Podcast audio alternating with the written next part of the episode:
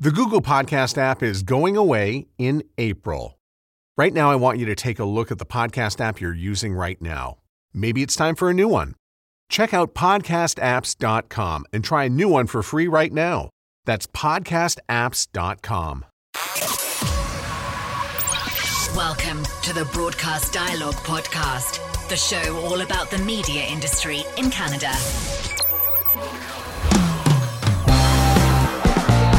Conversation with Ron MacLean. Welcome to In Conversation on the show today, Lindsey Vonn and PK Subban. Today, our guests on the show are paddler, parliamentarian Adam van Koeverden and the great singer-songwriter Jim Cuddy. Coming up, Connor McDavid and Brett Kissel. Sports networks have had to get creative in the age of social distancing, and if there's a silver lining, it's that with everyone sheltering in place, a ton of talent who'd ordinarily be on the road are suddenly available to producers. No one knows that better than Ron MacLean, who's been hosting new digital roundtable series In Conversation on Sportsnet social and digital channels, in addition to helping revisit some classic sporting events on the network. The Rogers hometown hockey host joins us via Zoom on Broadcast Dialogue, the podcast, to talk about reliving some unforgettable games alongside hockey legends, getting to flex his love for music with guests outside the sports world and his predictions on how the NHL season might still be salvaged. What has your situation been over the past six weeks?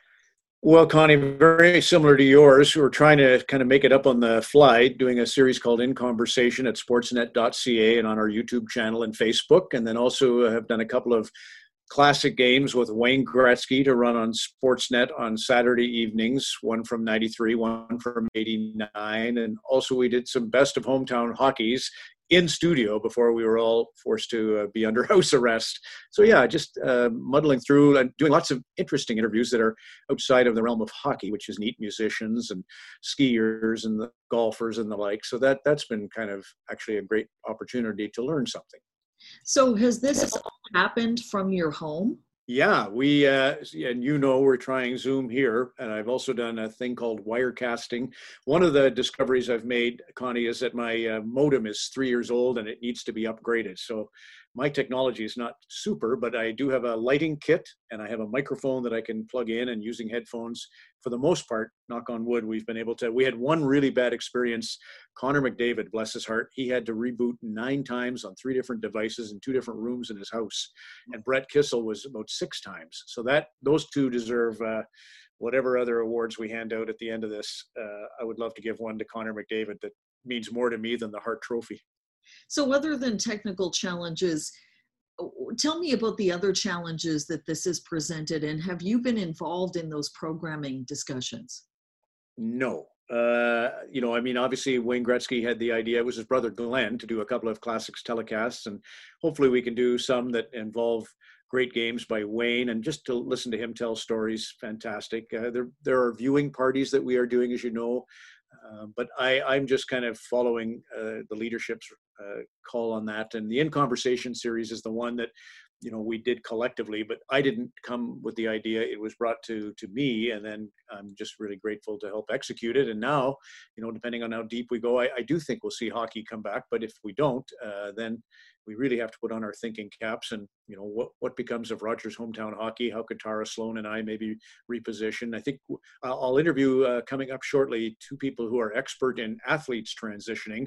One Melinda Harrison deals with Olympians and one Grant Clitsome deals with National Hockey League players after their careers come to an end. But you know a personal next what's what's ours going to be you and I and all of us are going to have to figure that out certainly you've been through lockouts before, but is this a situation you could have ever conceived of with all major and junior league sports canceled? No, and I feel really, I try to imagine being a child who's really good at sport uh, and had your playoffs stopped, uh, come to a complete halt. And, and now, you know, the big thing is if we can't get the children back into the schools, will we be able to kickstart minor hockey next season? So I think for children, I'm, I'm very concerned about what it means on the on the sporting front. And you can say, well, it's just sports, but uh, look, uh, I, often come back, uh, Connie, to the Humboldt Broncos and what that franchise represented in terms of top to bottom. Their president, coach, captain, everybody connected. The 16 Angels, the 13 survivors and their families, and the families of those who lost players or uh, the trainer. Uh, that that is a really great message about what sport is all about. So I, I feel bad for for the young athletes on this one. You mentioned uh, Gretzky joining you to discuss game two of the 93 Stanley Cup final uh, last Saturday. One of the interesting things that's evolved from all of this is that a lot of really big talent is available because they're at home. Yes. I mean, do you think a lot of these opportunities would have presented themselves if we weren't all in lockdown? I, I think going forward, it's unbelievable to me. you know, I, have had very few people say no because really all they have to do is click on and and at any time in their day according to their schedule you know i could foresee uh, for sure uh, rogers sportsnet cbc all of us rethinking how we do interviews why spend the money flying hither and yon i mean there's nothing beats personal connection on some fronts but it has been fabulous to be able to do it this way and it's been convenient to access as you say kind of a who's who uh, are readily available through the technology. You mentioned young sports fans and players, and I, I wonder it, do you think this presents an opportunity for another generation to see some of these classic NHL games and hear from a legend like Gretzky. It's a really unprecedented opportunity. And the kids, you know, that's one of the things we found, Connie, within conversation almost right away. They they obviously will gravitate towards Mitch Marner or Connor McDavid, and they want to see and hear what their stars uh, think and do. So it is a great opportunity. Uh, you're totally right about that. And in the case of Wayne, um, you know, I, I kind of liken it to sitting down with the Dalai Lama and having a spiritual comeuppance. He's just uh, so observant uh, and so lovely to hear. Uh, you know, he always said behind every great play is a story. Uh, and it's not just the story of the athlete, but the story of the one who inspired that athlete. And Wayne was always committed to storytelling. I used to see him when he would come to the games, both as a player and a coach. He would have all the press clippings for the day. I mean, he was he was a player, and he really paid attention to what was happening in the news of his world. He loves stories. So this is a chance for uh, all of us. You know, I, I, regret when I was young, I didn't read. I read voraciously now, but when I was a boy, I was just distracted by music and sports. Uh, now, you know, having kind of been forced to read for my career, ethics especially, philosophy, uh, I, I see this as a great chance for young people to maybe who can't play their game to think about their game. Have there been any particular game or games that have been a real highlight for you personally to revisit?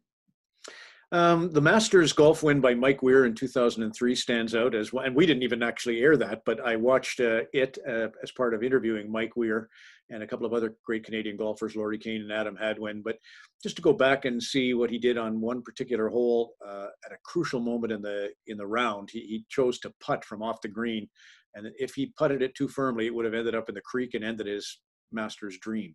Uh, just love the dynamic between a caddy and a golfer and how that was arrived at that decision, uh, how he executed the play, got up and down, and that's that's the one. You know, the bat flip has come up a few times. The Bautista bat flip. I was never a big fan of you know Sellies, but uh, I know Connor McDavid as an example before his first home game with the Edmonton Oilers.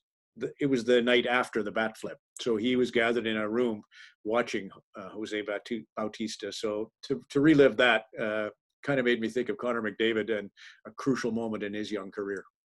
What's the best story that's been revealed as a result of looking back at some of these classic events? Well, I don't want to spoil this Saturday's, but for me, it's Lanny McDonald's going to tell one when we show the 1989 Stanley Cup. Lanny scored a goal in his final game. Uh, it was a huge goal. The Calgary Flames win the Stanley Cup, but he tells a story about his father saying, Hey, Lanny, that was great, the goal, but that's not the play that won the Calgary Flames the Stanley Cup. The play that won the Flames the Stanley Cup is also a play that you made and that will happen on Classics with Wayne Gretzky on uh, the Saturday. I think it's May 2nd is the date. So I would tease it that way. And after that, uh, I've just really enjoyed listening to uh, Wesley Schultz of the Lumineers uh, talk about America in the situation they find themselves, trying to reopen their economy and trying to respect the World Health Organization and the Center for Disease Control experts. Uh, you know, America has always been, people think democracy is just about Republican versus Democrat democracy in America was always about shedding the class system that existed over in Europe. It is the ultimate petri dish. You can get mad at it. You can uh, have opinions about America. but it is really the one where both sides have a voice. Uh, and that's why the scenes are quite fascinating right now. And to hear a singer uh, of a very popular band talk about that, uh, that for me was wisdom. Any predictions on how the NHL season might be salvaged or how things might move forward in general for Major League Sports? Uh, I think, Connie, it will happen. Uh, I think they'll have, you know, they'll have to respect obviously doctors' advice, uh, but I think they will get the players quarantined in either two sites or four, and then they will conduct some form of a either conclusion to the regular season or just playoffs. They have all the way up until the end of August to make this happen, and no Olympics to compete with. So time is on their side as long as you know doug ford pointed out uh, the spanish influenza was horrible in the spring, but it was a definite tragedy in the fall. So there is that. Uh, but I, I, feel like there's a, a, way to do it with no fans in the stands, with television making a, a cool spectacle of it uh, that will be a welcome respite uh, and a chance to kind of create that spirit of reopening that so many people who are hard done by right now need. Do you have any thoughts you want to close on? Well, just again, uh, my wife Cari, she suffered a pulmonary embolism in 2012, which is a blood clot, a massive blood clot to the lungs. And she was 50 years old. The mortality rate for people with PEs or pulmonary embolisms is 100%. But it was a ER doctor named Mangesh Inamdar at Oakville Trafalgar who saved her life. Not just Mangesh, there was another doctor in ER, and there were seven nurses working on Cari. Uh, but I know he's dealt with crashing uh, patients his whole life, uh, 20 years in ER and he's having to do it now with these crazy conditions of isolation. So I, I have the utmost respect for uh, all frontline first responders, be they at a grocery store, uh, policing, etc. But my special uh, thank you is to those who work in ER and ICU because it's a really challenging situation right now, and you're the best of the best. And as Hayley Wickenheiser said, this is their Olympics, and they're not going to sink because they they only sink to the level of their training, and they're all well trained. But hearts and love go out to them. Thanks so much for joining me, Ron. Yeah, thank you, Connie. Lovely. Our thanks to Ron MacLean. You can catch NHL Classics Best of Seven series until May 9th on Sportsnet, Sportsnet Now, and on Sportsnet Radio in select markets. In Conversation with Ron MacLean is available on Sportsnet's YouTube, Facebook, SN Now, and Sportsnet.ca, with new episodes dropping every Monday, Wednesday, and Friday. For Broadcast Dialogue, the podcast, I'm Connie Thiessen. Thanks for listening to Broadcast Dialogue. For more information about the podcast or to receive exclusive access to our weekly briefing about the Canadian media industry, visit us at broadcastdialogue.com. Don't forget to like us on Facebook, connect with us on LinkedIn, and follow us on Twitter and SoundCloud.